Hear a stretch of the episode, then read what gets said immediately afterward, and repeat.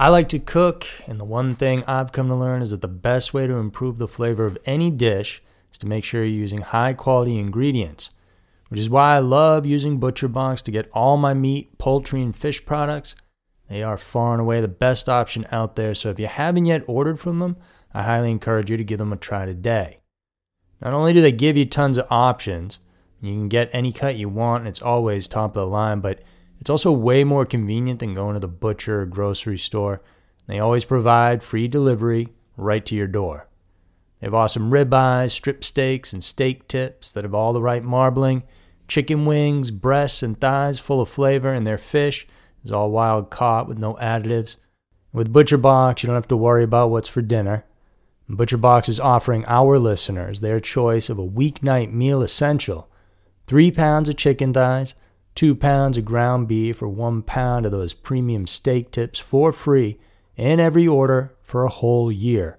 Plus, get $20 off your first order. Sign up today at butcherbox.com slash scary and use code ScaryMysteries to choose your free offer and get $20 off. So, one more time, because this is key new users will receive their choice of two pounds of ground beef three pounds of chicken thighs, or one pound of premium steak tips for a year. Use code Scary Mysteries get $20 off your first box. Hi, listeners. I'm Vanessa Richardson, host of the podcast Serial Killers. Like many of you, I'm fascinated by the darker side of humanity. What causes someone to develop such deadly desires and why they decide to act on them? For the past six years, I've been able to explore these curiosities weekly, tapping into the mental states of the world's most notorious killers, examining their backgrounds and habits, searching for answers. If you haven't had a chance to check out our show, there's truly no better time to dive in. With hundreds of episodes to binge and new ones released weekly, Serial Killers is the perfect podcast for any avid true crime fan. Follow Serial Killers on Spotify or wherever you listen to podcasts. Welcome to Scary Mysteries, brought to you by New Dawn Films. Every Monday, we'll tell you about topics that range from serial killers and UFOs to unexplained mysteries, ghosts, and everything in between. If it's scary and it's mysterious, then we've got you covered. And check us out on YouTube as well if you want to watch each episode. Thanks for tuning in.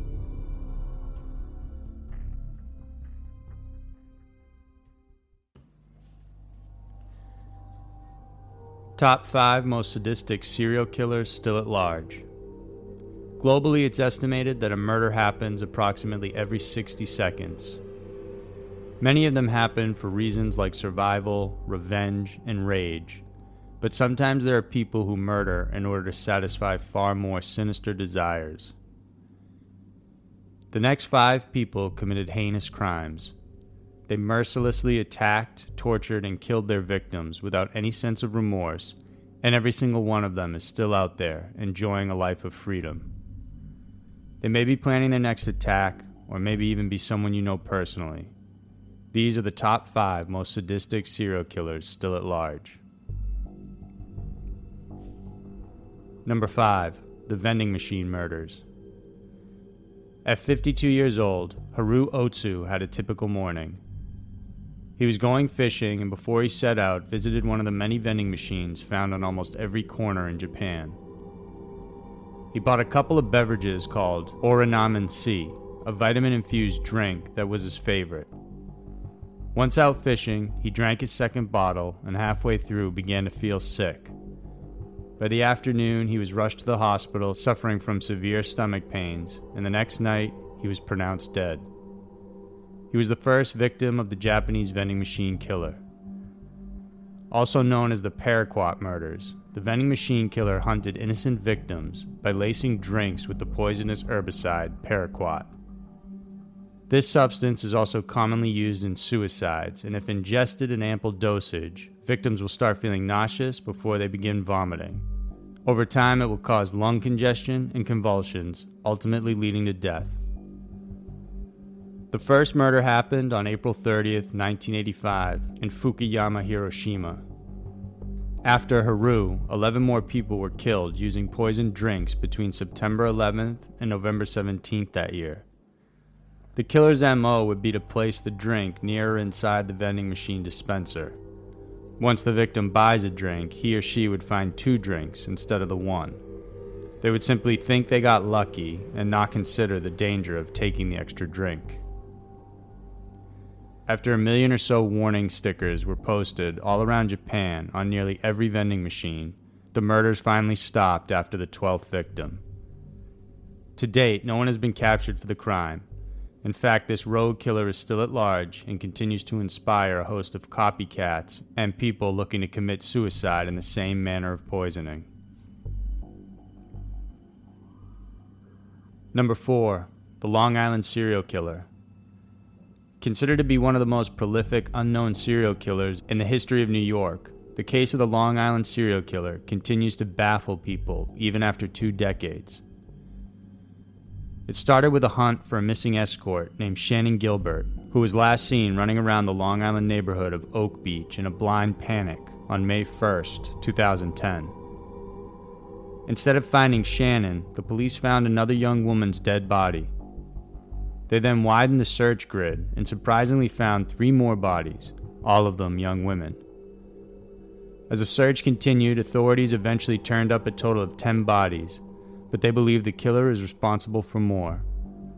Currently, there are over 10 to 17 deaths associated with the Long Island serial killer.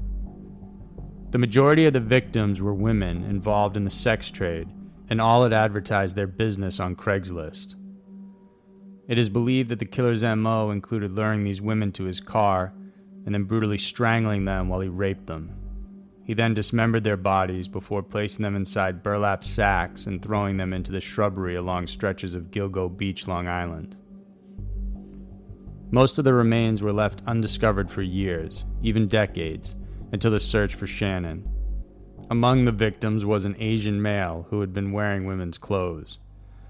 There was also a woman and her toddler daughter as well. Because they went undiscovered for so long, many of the bodies still remain unidentified. Right now, the case is still open. Police have no leads as to the identity of the killer, but believe he resided in Long Island, but might have possibly left after the intense media scrutiny of the case. They also profiled him as a white man in his 20s to 40s, who at some point had access to burlap sacks, which the killer used to stuff most of the victims in. As of 2015, the FBI has been officially asked to join the case but because the murders are of prostitutes and not ordinary working people, they most likely will remain on the sidelines. Unless the murders continue or new evidence is discovered, it's likely the Long Island serial killer will never be caught. Number 3. The Monster of Florence. Florence, Italy is a place that conjures up romance, beauty, and intrigue. But a dark shadow is cast on the city between 1968 and 1985 when citizens were under siege by a killer known as the Monster of Florence. This serial killer managed to commit around 16 murders during that time span, most of which were couples. The Monster of Florence, aka Il Mostro, would stalk and then attack cozy couples in secluded spots, shooting them first with a 22 caliber Beretta and then disfiguring them with stab wounds before mutilating the woman's sexual organs. The woman's genitals were surgically sliced and removed, and the breasts cut off to be taken as trophies.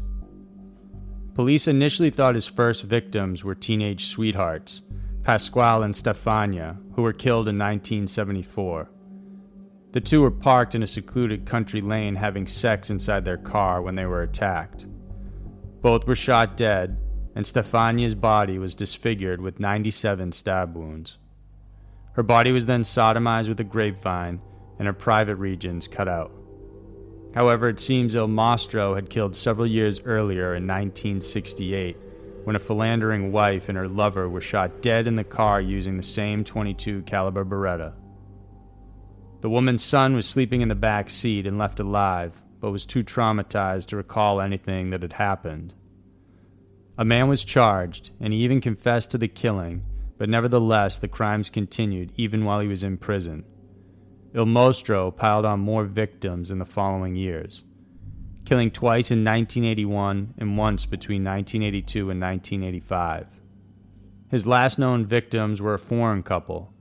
Their bodies remained undiscovered for some time, so the killers sent a letter to the state prosecutor's office along with a piece of the victim's breast, taunting them about finding the bodies. Some of the victims had shared with their friends or coworkers about seeing or even being bothered by an odd or unpleasant man prior to their murders. These led investigators to believe the monster most likely stalked his victims beforehand.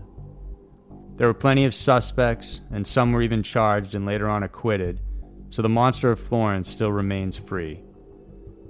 If he's alive, he's suspected to be around 60 to 75 years old.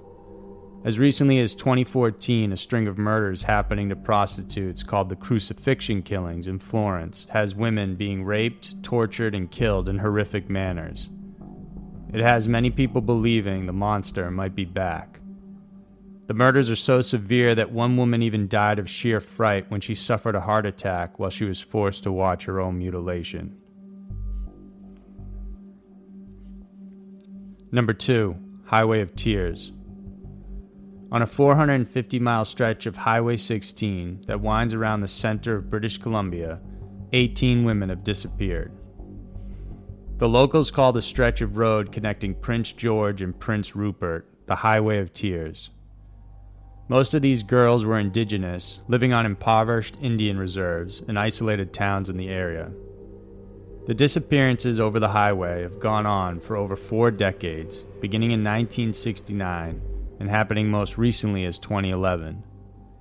Many of the girls were hitchhiking when they disappeared, however, some were simply near the highway or at a service station. Although the official number of victims, according to the Royal Canadian Mounted Police, is 18, they believe the number could be far higher, reaching upwards of 43 and possibly more. Among the victims were 16 year old Ramona Wilson, who disappeared when she left for her home to attend a dance in June 1994. Her remains were found 10 months later, close to a nearby airport, by a couple of guys on an ATV ride. Another victim, Tamara Chipman, was a 22 year old mother who was last seen hitchhiking on the highway. Madison Scott was another. She was 20 years old and camping near the highway when she went missing in 2011. One of the main suspects is a young man named Cody Legebokoff. In 2010, when Cody was just 20 years old, he was pulled over on the Highway of Tears for driving erratically. When officers approached the car, they found Cody with blood smears on his face and legs and a pool of blood on the driver's mat. He claimed he had clubbed a deer to death, telling police, I'm a redneck. That's what we do for fun. But he had no deer with him. Police then traced his truck tracks back up the road towards the woods, and that's where they found the body of Lauren Leslie. She was a 15 year old legally blind girl who had been raped and beaten to death with a blunt object. After his arrest, DNA linked Cody to three other murders of women in the area.